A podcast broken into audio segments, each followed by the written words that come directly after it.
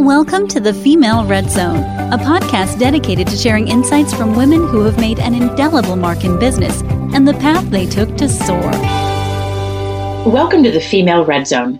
This is Mary Beth Kosmeski. Today I'm interviewing Mindy Mackenzie, or the Velvet Hammer, as she is affectionately known during her days at liquor giant Jim Beam. She is a currently sought after speaker and CEO advisor to Fortune 100 companies. Previously, Mindy served as the Chief Performance Officer of Beam Incorporated, where she was responsible for a team of 150 and was part of the executive team that led consistent outperformance and created tremendous shareholder value, delivering double digit earnings growth.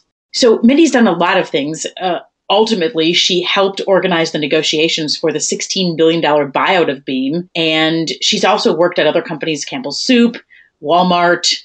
Uh, she's lived across all over the world, and she primarily uh, focuses on senior leadership, HR, organiz- organizational development roles.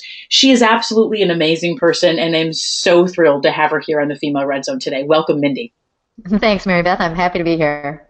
So, what would you say? I mean, you've had a lot of corporate, arguably, you've had a lot of corporate success, but what would you say is maybe one of the biggest successes that you've had uh, over the years, and, and why was it so successful?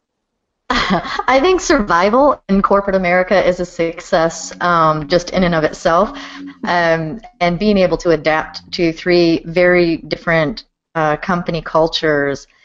I think probably though I'm most proud of what the executive team and I at Jim Beam accomplished.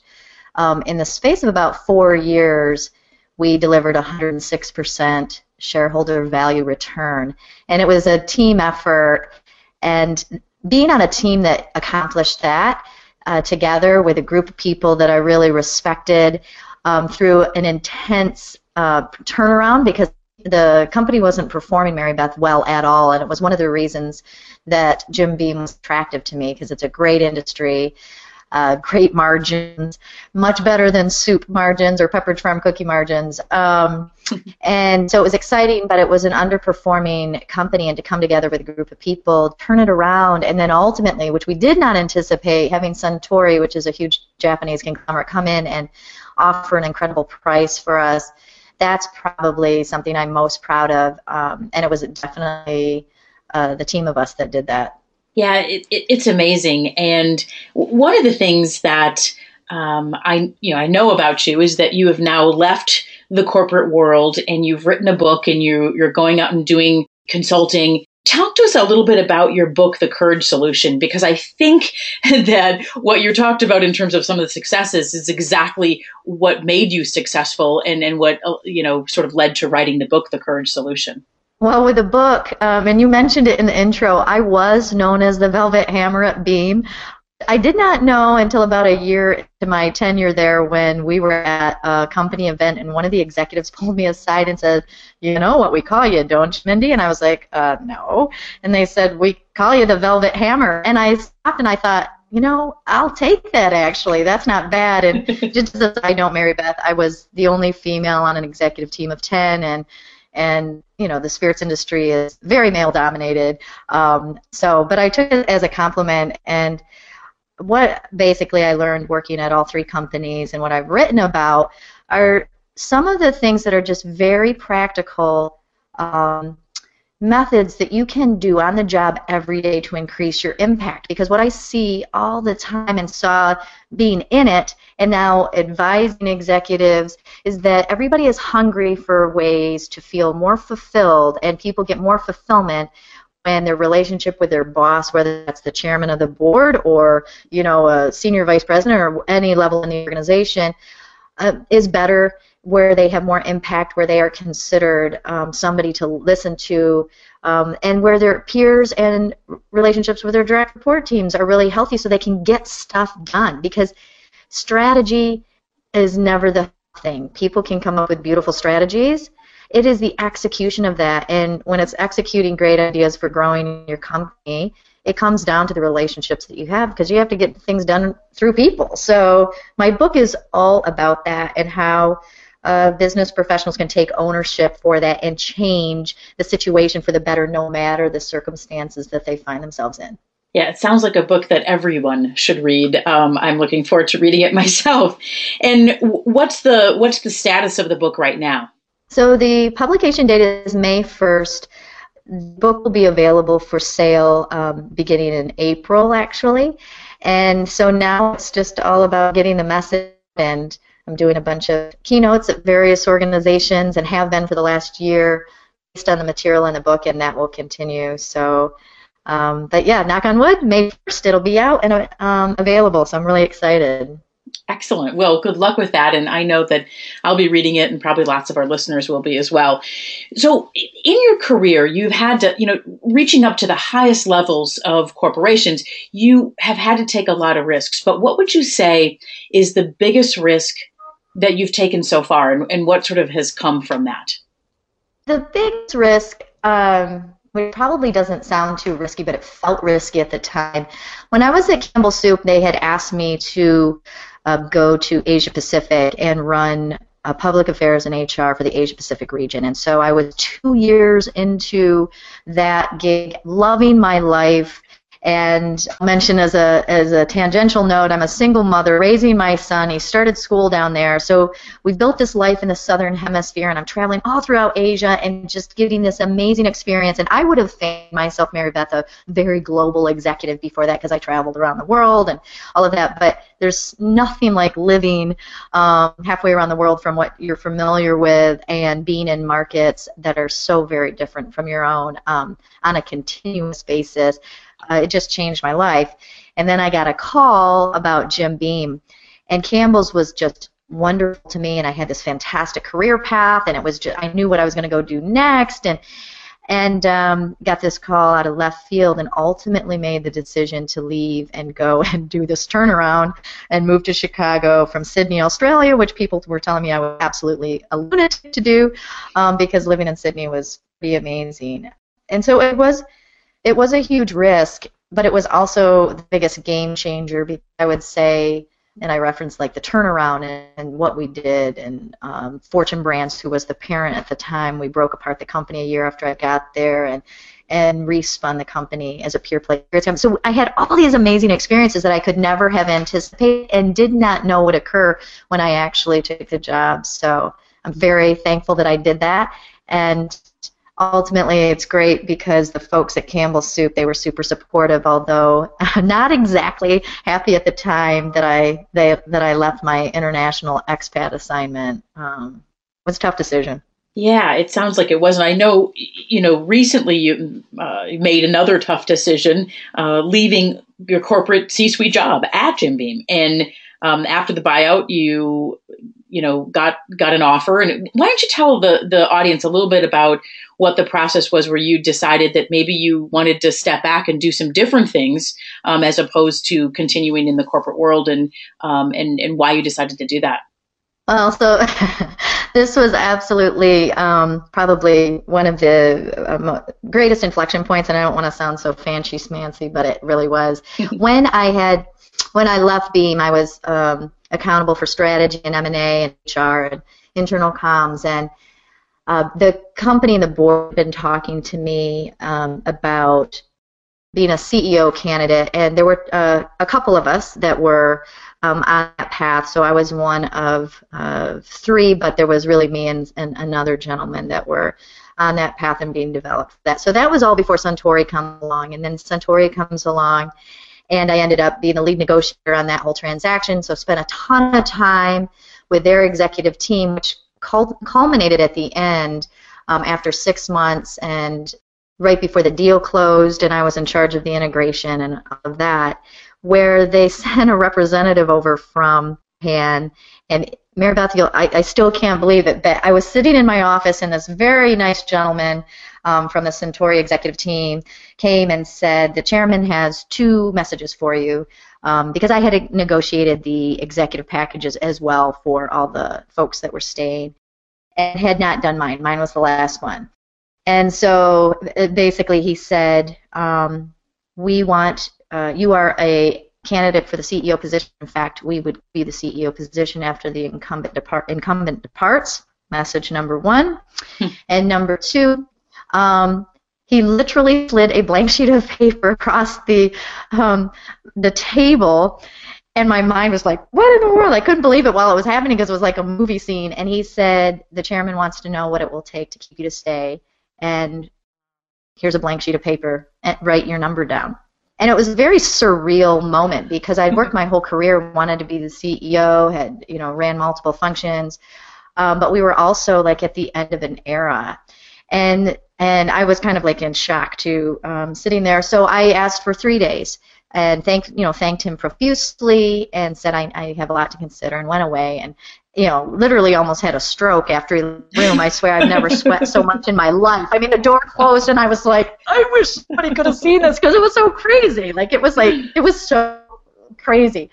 Um, and but then I went home and really started to evaluate the opportunity and it sounds kind of weird, like why would you even have to think about it? But I had spent nearly five years in this really intense time in Beam's turnaround, and we were just on fire. But um, and working towards a CEO thing and everything, didn't see the transaction coming, and had this amazing time. But I was never, ever, ever home, and so I was a total weekend warrior to my son.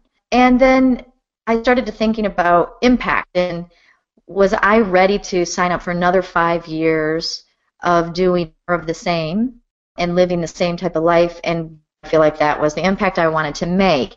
And when I came down to it, I realized that if I were to say yes to Suntory and stay on, I would be doing it for two reasons ego and fear. Ego, basically, because you know I'd be the first female CEO in the spirits industry, and just the general ego stroking of the potential you know, of, to be in that spot but then fear that if I said no, that I wouldn't have another opportunity like this. And when I kind of looked in the mirror and realized that those would be my rationale for saying yes, I realized I couldn't do it and that those weren't the right reasons to say um, yes. So, in fact, I did the unthinkable and shocked everyone. It was quite the uh, a bit of a drama um, when I declined. Uh, was very grateful, but said, you know, no, I really want to go out. I want to make a bigger impact and, and help the corporate tribe I love, which ended up being why I'm here. You know, I've written this book and I, I um, advise uh, C-suite executives, etc. But it was a really tough decision, but I do not regret it. Well, talk about the the when you actually made the decision. Uh, because you shared it with me, and I, you know, it was the eleventh hour, the final minute, the final well, second so I didn't do this very like I like I shared. I did not come to this very gracefully, right? So I sound all Yoda like. I was not Yoda like in that 72 hours up to the morning of the announcement, and I was standing in my kitchen, and the CEO was on the phone because he knew what they'd offered me, and um, was like, "This is it, you know, this is everything, and you're gonna get the job after I move on." And blah, blah he's on the phone with me, and I'm standing in the kitchen, and he's saying, Mindy, you don't have to do this. Don't leave. We do not have to announce it today because all the other announcements had been made. The organization knew, and everybody just assumed I was staying. And I'm standing there, and I'm crying in my kitchen, and my son is standing there. He was 11, and he was watching me, and he started to cry. And he said to me, You're not going to quit, are you? You're not going to leave. And I looked at him and I thought, I can't, I have to, no, I'm going to. So I like zipped it up. I got the phone, hung it up, you know, gave him a hug and thought, nope, the right thing for me to do for now is to make this different choice. And I know it in my heart. Um, even as heartbreaking as it was to leave, it was the right thing to do. But it was absolutely brutal. So yes, I went right up to the last second, um, and so I wish I wish I could have been more graceful about it actually, but I wasn't. well, you know, in uh, in the storybook version, everyone's very very graceful and everyone does everything perfectly. But um, but but quite a story because you know we all have to make decisions that are for ourselves, and you made a decision that's for yourself. And I think it's very interesting what you said about you know the the, the ego and the fear. Like this may never happen to me again, so I have to do it right now. But having the confidence to know that this can happen again to you if you wanted to. Um, that that's the I mean, that's probably very freeing in a way. Or being okay, Mary Beth, that it may not. And letting that go and just being at least neutral accepting that reality because you know I know a ton of super talented, qualified senior executives that have worked their whole career to get into the top job. And so much of it is timing and luck and age and stage of the incumbent. And so sometimes it just doesn't work out because my view is is that there are many many executives that are out there that are qualified for the top job and only a very few get it and so when i when i made the decision i did i had to be okay and acknowledge the fact that that it was entirely possible that it wouldn't and and had to accept it yeah, absolutely. Which, which I think again is very freeing. To, to say, listen, but but I'm okay where I'm at and I think that's I, I think that is so refreshing uh, because sometimes we feel trapped in our situation and we can't make the decisions that maybe are the right decisions for that very moment for for us and our family and and our careers and everything else. So congratulations to you. Thank you. We'll see if it was the right thing, right? You know, uh, looking at things in, in uh, retrospect is always the easy way to go. Oh, that was really great, or oh, what were you thinking? well, yeah, and you've had people tell you what were you thinking, right? I mean, you've had people upset with you that you didn't take this position. Yeah, it's oh my dear, like so it happened just about oh gosh, four weeks ago and I actually tell the story in the preface to the book, which I didn't when I originally wrote the book, and my editor came back after the whole book was written and they said, You have to tell your story so people have a sense of um, you know where you've been and kind of what you've gone through. So I, I, share the story in the book as well. But this woman came up to me and we were talking, and she was so angry with me and said, "How could you do that to us? How could you? Mm-hmm. And I was really glad for the opportunity to have the conversation with her because then we really got into it, right? As far as how do we make career choices and the trade offs that we make, because her view was you're a female in a male dominated industry and you had the brass ring within sight and you your whole career and you turned it down like how could you not have leaned in you know it was like i i, sw- I, I joke all the time that if Sheryl Sandberg and i ever meet she's probably to slap me so my my answer is listen i leaned into something else and i had to listen to my gut and um, and do the right thing for now because it is all about me um, but I anticipate, you know, when the book comes out, and some people will have a negative reaction to that because they won't they won't understand, and that's and that's okay. Um, but there's all sorts of ways, you know. It takes all kinds of kinds, and there's all sorts of ways to get from point A to point B.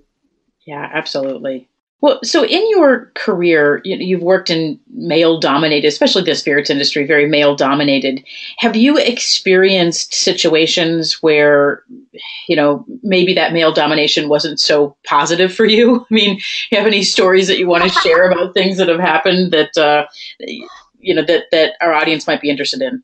Well, yes, I don't know how PC this is, but um, one um, early experience uh, relatively early experience I had is I was walking up this stairwell with a number, another member of management. This was not at Jim Beam.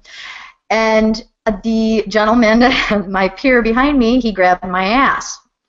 And I turned around, and I was like one or two. I'm very short, and I, I I'm a typical Scottish, short and round, right? So, like, oh my dear, um, a ballet dancer I am not. But anyway, I turned around and I didn't even think about it. I punched him.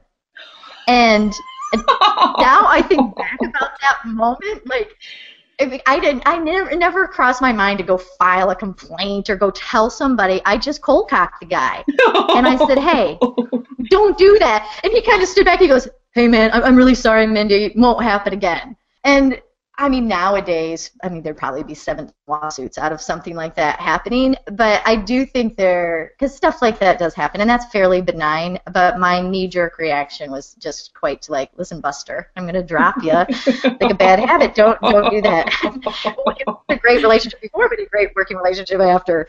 Um, so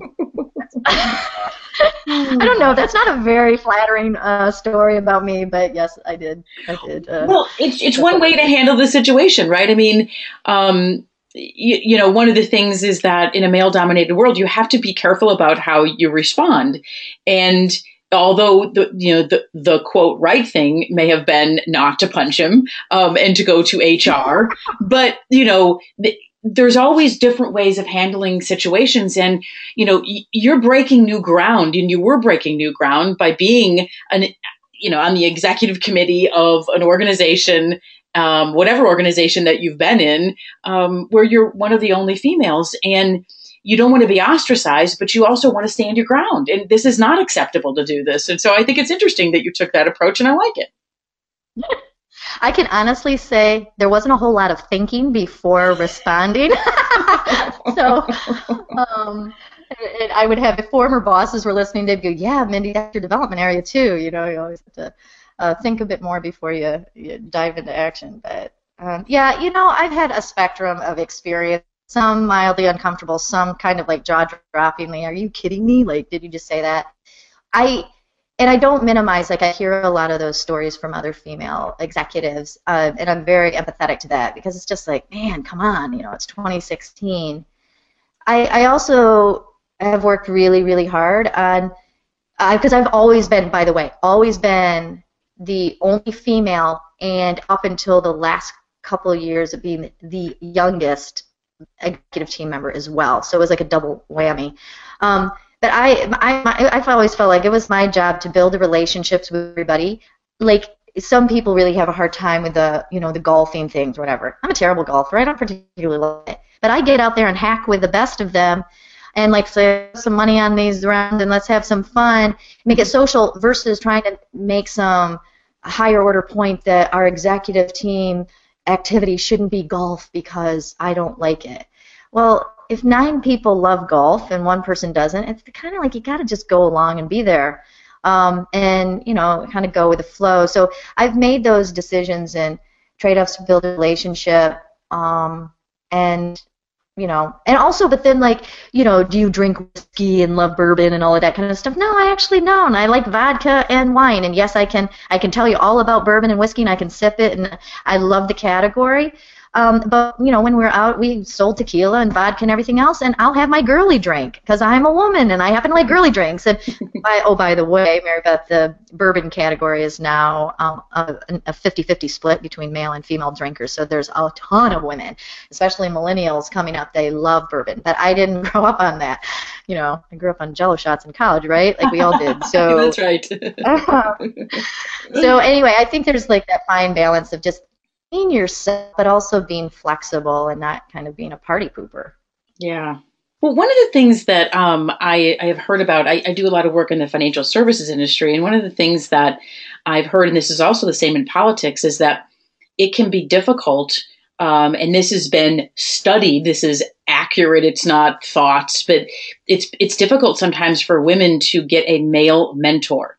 Um, in in the political side, uh, but also on the in the financial services side because the men in some cases have noted that they don't really want to be that close proximity wise um, to a woman um, because of the some of the sexual tension that perhaps could happen or just it's better if I just don't even do that. I'd rather mentor a man, I'd rather spend time with him. I understand how to do that and I don't want to mentor a woman. And I when I first heard this I thought, oh my gosh, I cannot even believe this. And on the political side, um, women have a harder time moving up through the ranks, like in a legislative office, because they're not getting mentored in the same way because the men are more afraid of, you know, going out afterwards and having a drink.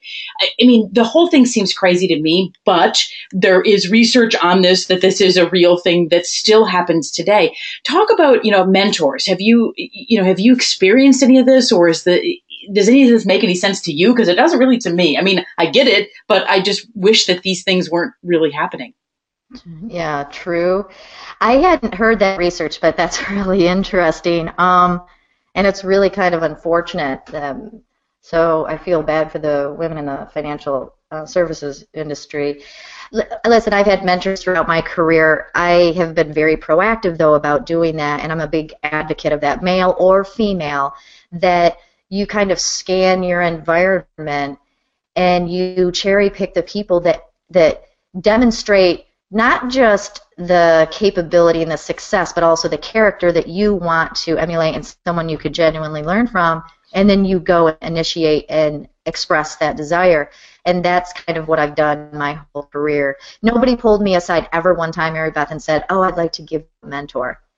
Um, and so, and I frankly feel like as a mentee or someone seeking out those type of relationships, you have the greatest need, so you should initiate that need uh, to fill that need. I haven't experienced uh, resistance to, from folks for requests for help or mentorship ever because, I think while there is that male female dynamic, um, when you go to someone that you respect and say, here's why I appreciate and respect and value what you do and your expertise, and I would love to spend time with you um, around this and learn from you. Most people are so flattered and appreciative of number one being recognized, but number two being asked that they're willing to do that. I think where things get gummed up is that people aren't that clear. And frankly, like I said, I just don't think take all the guys in the financial services industry. So, and uh, yeah, would it be great for them to go shoulder tap and say, let me proactively select a high rising female to mentor? That would be great. That's not really how people think.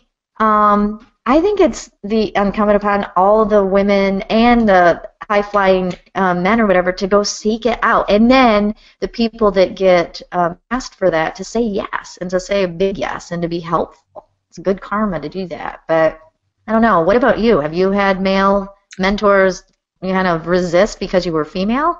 I've never noticed anything really like that, and I've sought out um, male mentors. Um, in fact, all my mentors are male, and I've sought them out, and it's been totally fine. There hasn't been any problems or issues.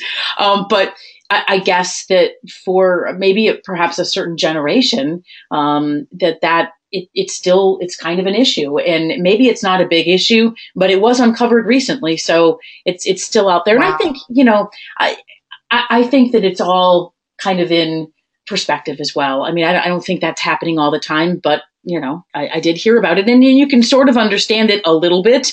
Um, not not agree with it but sort of understand why it might be happening. But i was just going to comment too on the sexual tension in the workplace you know, there's stats that you know people find their um, spouses in the workplace. It's like the best place actually to find who you're going to marry and all of that. And people work together and they're in proximity, and so to think that there's not going to be that male-female dynamic at times, I think, is naive. Again, it's all about boundaries and what people do with it.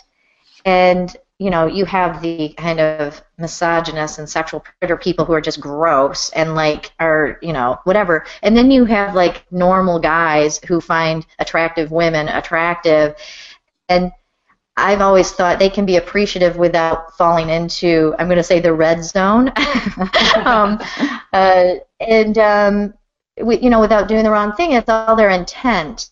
And I think, you know, people know the difference and so um, I don't know. I don't know if that's a useful concept, but I think to think that you know everybody's going to be like gender neutral and there's never going to be any of that stuff. Eh, oh please! I worked for a guy who was so good looking, like he was like cut out of cream cheese. The man is like perfect, still to this day, and um, I, everybody had a crush on him. Like it was not. How could you not? Men had a crush on him. Women had crushes on him. It was. It didn't matter the male the male guys the the secretaries the everybody because he was just so genetically blessed.